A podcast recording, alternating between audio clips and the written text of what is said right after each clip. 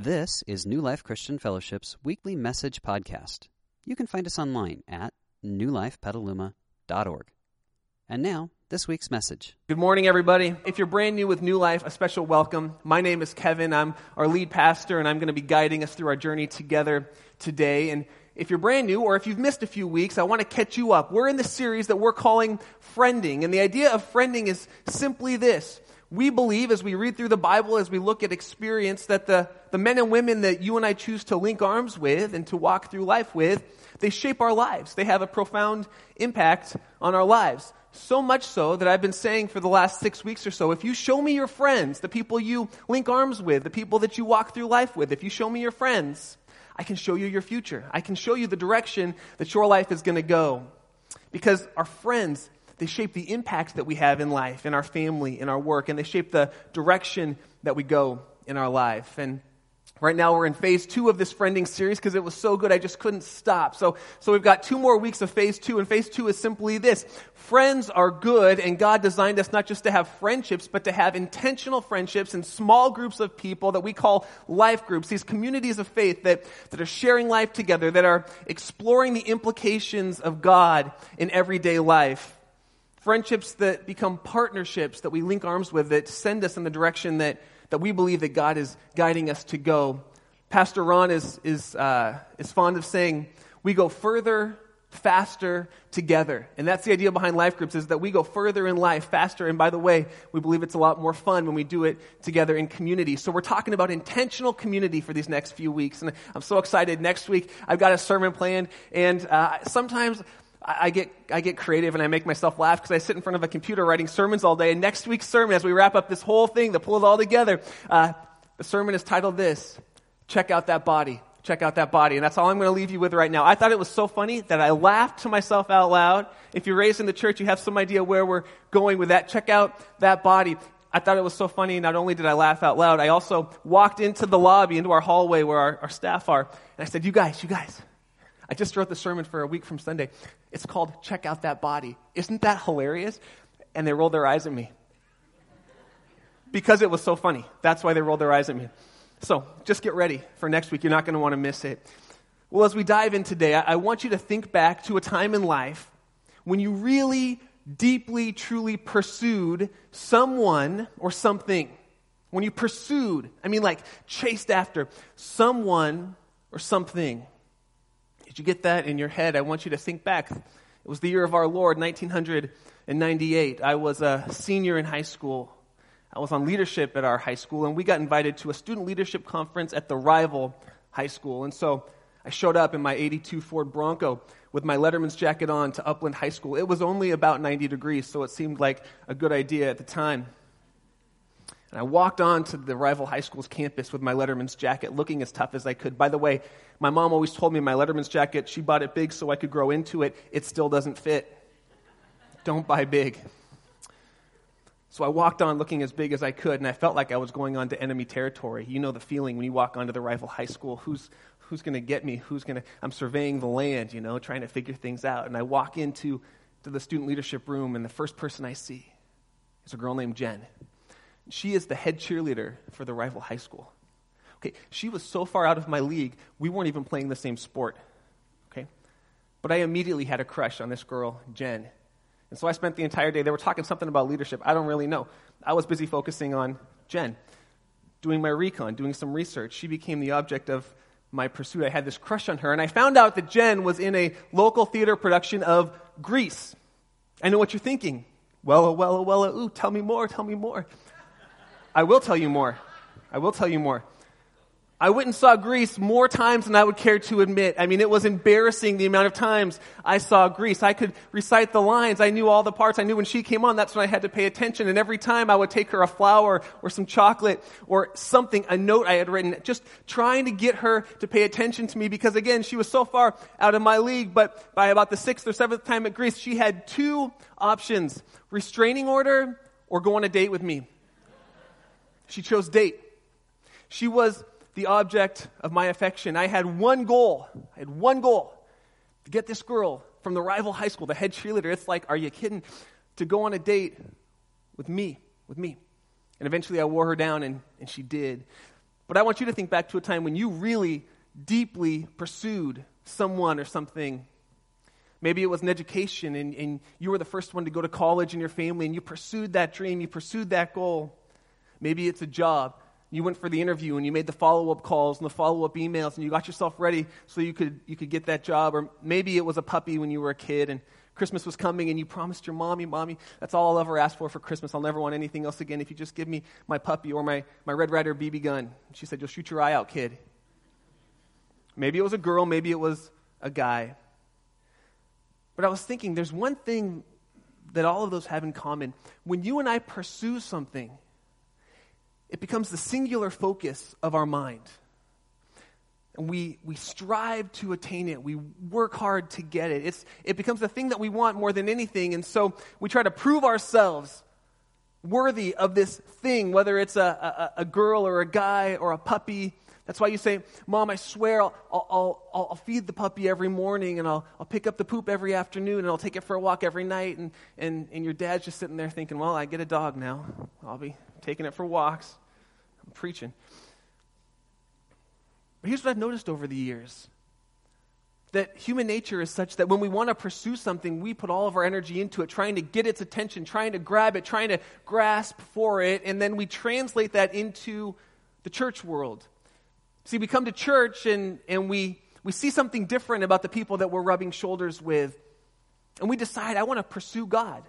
There's there's something out there. There's a deity out there. There's a, there's a maybe you think uh, a higher power. There's something. And as I come to church, I realize that something is God and, and is Jesus Christ. And so we decide, if I'm going to pursue God, I need to prove myself to God. I need to work hard for God. I need to strive to attain for God. I need to I need to make deals with God. God, if you if you answer this prayer, I swear I'll never ask for anything again. God, if you if you just give me that thing I want, I'll never I'll never I'll never do that other thing again. We try to prove ourselves to God because we get a sense that there's something there. We get a sense that God is somehow out there when we come to church, but he's real, but he's out there. And we don't want to leave him out there. We want him to be in here. And so we strive to get God's attention. We call to him. We, we sing to him. We do things for him just to get his attention. But as I read the Bible from cover to cover, you know what I realize? I realize we've actually got the story backwards. See, the Bible is a story of not people trying to pursue God. The Bible is this great, amazing story of a God who's pursuing people. Not like a, a teenage kid who's got a crush on a girl, but more like a heavenly father who's who's looking for a child who's run away, and, and he's out, and he's he's opening doors, and he's looking through the back alleys, and he's putting posters up, and he's calling to his child saying, come back, come back, because God is a God who loves us, and God is a God who just wants to, to draw us close to himself. And here's the great thing about the Christian God. He's unique from any other deity out there, because the God of the Bible is the only God who, who doesn't expect us to try to pursue him. He's a God who comes after us and pursues us. And if you're going to get excited about anything today, this is a good time to get excited, because God, God is a God who pursues you, who loves you like a like a perfect heavenly father who's chasing after his kids, saying, come to me. And then our response is simply to be sensitive to God's pursuit and follow him. We are the object of God's affection. He's not some distant deity who we have to yell and scream and make deals and prove ourselves in order to get his attention. It's the other way around. He is wooing us and calling us and loving us and going to watch hours of school plays and Greece performances simply to get our attention. And today what I want to do is I want to spend some time exploring the life of a young man in the Old Testament of the Bible who spent his entire childhood pursuing God, thinking that he had to prove himself to God, to show that he was worthy to God, chasing after God, until one night when God opened himself up and actually showed this young man that God the whole time was pursuing him. The man's name is Samuel, and we're going to pick up the story where he's a teenager, but you need to know something about Samuel. Samuel was like raised in the church. He's a he's a cradle God follower. In fact, when he was a preschooler, like maybe two or three years old, a toddler, his mom gave him to a priest named Eli and said, you raise him. And there's a whole backstory. You can read about it in First Samuel all the way through. Gave him to a priest who was the, the religious and political leader of the nation of Israel at that time. Gave him to a priest named Eli and said, you raise him to serve and know and love God. And so Samuel spent his entire life pursuing God, learning about God, chasing after God. Until one night, when God revealed the fact that he'd been pursuing Samuel the whole time. And that's where we'll pick up the story in First Samuel chapter three. It says, the boy Samuel ministered before the Lord under Eli the priest. And in those days, the word of the Lord was rare, and there were not many visions. See, God had become an afterthought to the people in their daily lives. It was like, well, yeah, he's he's there, but he's more like culturally there. He's more like Christmas and Easter there. He's not really there on a regular basis. And here's the thing we have to understand about God. God is a gentleman. And so while God will pursue us, he will never force himself on us, because he's too much of a gentleman for that. So God was there. He was calling. He was seeking people to himself, and yet the people weren't turning, and God wasn't going to force himself. So it says the word of the Lord was rare. But then one night Eli, whose eyes were becoming so weak that he could barely see, he was lying down in his usual place. He was getting ready for bed, and the lamp of God had not yet gone out. And Samuel, this teenage boy, was lying down in the house of the Lord. So there's these two guys, this old priest Eli and this teenager Samuel, in the house of God, where the Ark of God was. And then the Lord said to Samuel, and I want you to, to underline that phrase, circle that phrase, put an emoticon next to that phrase, whatever you have to do to remember that phrase, because we're going to come back to it like four more times. The Lord God called Samuel. And Samuel, he answered, here I am. And then he ran to Eli and he said, well, here I am, Eli, you, you called me. But Eli said, I did not call you. Are you kidding me? It's bedtime. Go back to bed. Lie down. So he went and he lay down. Verse six, again, you want to circle and underline this next phrase. Again, the Lord called Samuel, Samuel. Samuel got up and he went to Eli and he said, here I am, Eli. You called. You called me. He said, my son, I did not call you. Go back to bed. And I, I picture like a uh, like a toddler who doesn't want to go to sleep on Christmas Eve, or like a six-year-old, you know, running in. Hey, did you call me? Hey, is it morning time yet? It's like, what makes you think it's morning time? It's dark outside. Go back to bed. No one's calling you. Go to sleep.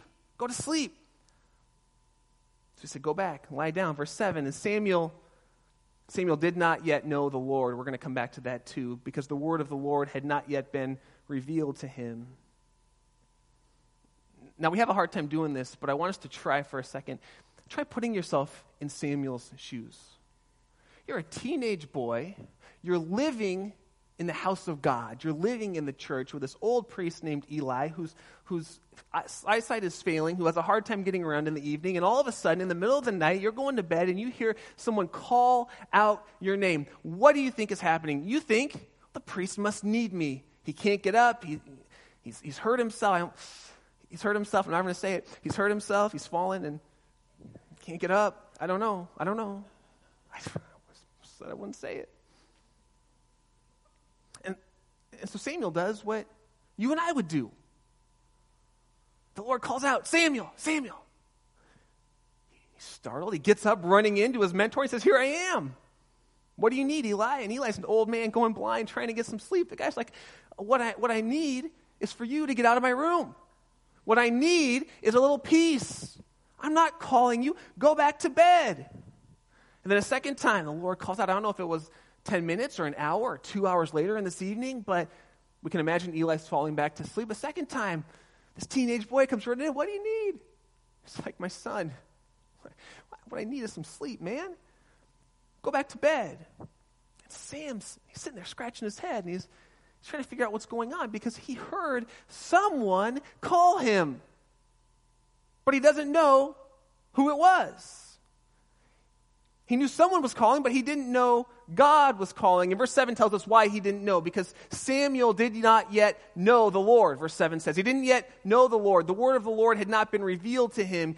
Samuel had spent his entire life learning about God, and yet He didn't know God. He knew more about God and about the Old Testament uh, stories of God and, and pictures of God than anybody in the ancient world, probably, maybe with the exception of Eli and a few other priests. He knew more about God than almost anybody. You don't want to go Bible trivia against this guy. And yet, he did not know God. He couldn't even tell when God was speaking to him. I'm going to tell you something that's going to be hard to believe. I I matured late in life. I, I hit puberty about a month ago, which I don't know if you noticed, I grew a beard about a month ago. I was like, hey, I, I hit, it's very exciting. But when I was young, I had this real high, squeaky voice. Like, it sounded like a, a, a preteen girl for most of my life. Now you can see why I had to go to Greece multiple times. And this high, squeaky voice, you know, and every once in a while, a telemarketer would call up looking for Virginia Finkbeiner, my mother.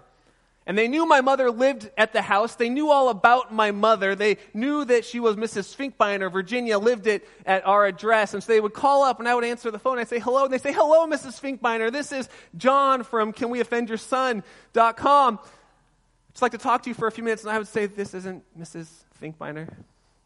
Hold on. And they'd put the phone down.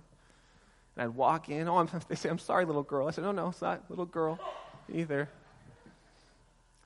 Go get my mom. See, here was the thing. The telemarketers knew all about my mom. They knew all about her, where she lived, her demographic, what she liked, what she would want to buy. But they did not know the sound of my mom's voice. So they were easily confused when they heard a young, extremely mature, deep-sounding voice answer the phone. And in the same way, Samuel knew all about God, and yet he could not he could not tell when God was speaking to him. And, and just like Samuel, did you know it's possible for us to spend our entire lives knowing about God, but not knowing God? And that's a great tragedy because God is not content. And this is our first note. God is not content with us simply knowing about him. This is the great and wonderful story of our Creator, is that God pursues us until we come to know him. He's not content with us knowing about him. He pursues us until we get to know him. He didn't stop calling Samuel the first time. He didn't stop calling Samuel the second time. And I get up here and I preach and I'm so excited because God did not stop calling me the first time or the second time or the third time. And he didn't stop chasing any of you the first time, the second time, the third time, the fourth time. He keeps on pursuing us because he's not content being a distant deity out there that we have a one day a week fling with. He wants to have a relationship with us every single day of our lives. And so he pursues, and he calls, and he woos until we just wake up to him. Verse eight says, a third time the Lord called Samuel. Circle that, underline it. We're getting excited. He called him a third time. Samuel got up because he just could not figure it out. And he ran in and said, here I am, Lord, to Eli. You called me. You called me, and Eli then, he figured it out. Eli realized that it was the Lord calling the boy. So in verse nine, Eli says to Samuel, go and lie down, and if he calls you again, say, speak, Lord. Your servant is listening. So Samuel went, and he lay down in his place. And the Lord came, and he stood there, calling as the other time, Samuel, Samuel. And I wonder, I don't know for sure, but I'm, I'm assuming, I'm guessing that the Lord might have been standing there the entire time, because it says he, he spoke like he did the other times. I wonder if the whole time God was standing there in Samuel's presence, just trying to speak to him, and Samuel ran right past him every time. And he said, Samuel, Samuel. Then Samuel said, speak, for your servant is listening. Samuel had spent his entire life chasing after God, but on that night he realized that God was actually chasing after him. And it changed everything. See, Samuel, even though God was chasing him, Samuel had no idea that it was God. Did you catch that? Three times, Samuel had no idea it was God. He ran to Eli, assuming it was his mentor that was calling him. And he would, I don't know if he would have figured it out, except that God used Eli to help Samuel figure out what was going on. See, Eli took all the evidence as Samuel ran in one time, two times, three times. Eli took all the evidence, and all of a sudden it dawned on him, maybe it's God calling, because Eli knew, I'm here, you're here, And God is in his house. God is here. And if I'm not calling you and you're not hallucinating, then it must be God. He took all the evidence, everything he knew about God, and he said, Samuel, I'm guessing God is trying to get your attention right now. I'm guessing God is trying to speak to you. And then Eli gave Samuel a next step to follow God. And just like Samuel, God is always pursuing us. He's always chasing us. He's always trying to get our attention. Why? Because he loves us, and he's not content being out there. And we don't have to prove ourselves to him for him to come and be with us and share life with us. He just wants to come and be with us because he created you, he knows you, he loves you, he sees you, and he wants to be with you. So God is always chasing us, but sometimes like Samuel, we can't tell it's God, and And that's why God gives us intentional community. That's why God gives us life groups. Because one of the ways that God pursues us is by using insight from other people. And that's our big idea for the day. One of the ways that God wants to speak to you and pursue you and chase you and grab you is by using the insight of other people, of a community of people who's seeking after him. Samuel couldn't make heads or tails of what was happening. He shared the evidence with Eli. He said, someone keeps calling me. I think it's you. Apparently it's not. You're getting frustrated. Eli took the evidence and said, it's God. God's trying to get your attention. Next time he calls, say, speak, Lord, your servant is listening. And so Samuel laid down and he did that exact thing. And that night changed Samuel's life forever. He became arguably the most famous priest in the entire ancient Jewish world. He anointed the first two kings of Israel. God used him to do some powerful stuff. That night that his friend gave him insight into what God was doing, that night that he gathered together with community of people who were seeking after God together and said, help me figure out what God's trying to do right now. That night changed his life forever. And this is where life groups are such a gift to us. And, and this is why I'm telling everybody, get into a life group. Be with a group of people because, listen, there are times in our lives when we don't know what God is up to, and yet we know that God is up to something. It could be that you're in the midst of a job's transition and you just don't know what God's trying to do right now, but you know God's got to be there somewhere because we look at the Bible and we see he's always pursuing us. It could be that you're in the midst of a difficult parenting stage and you don't know how to navigate the parenting waters, but you know God must have some insight because he loves you and he loves your kids. It could be that you're going through tragedy right now, loss, and you know God is there, but you can't figure out why God would allow this to happen. It could be that you have a hard time understanding what God's trying to say to you about some aspect of your life.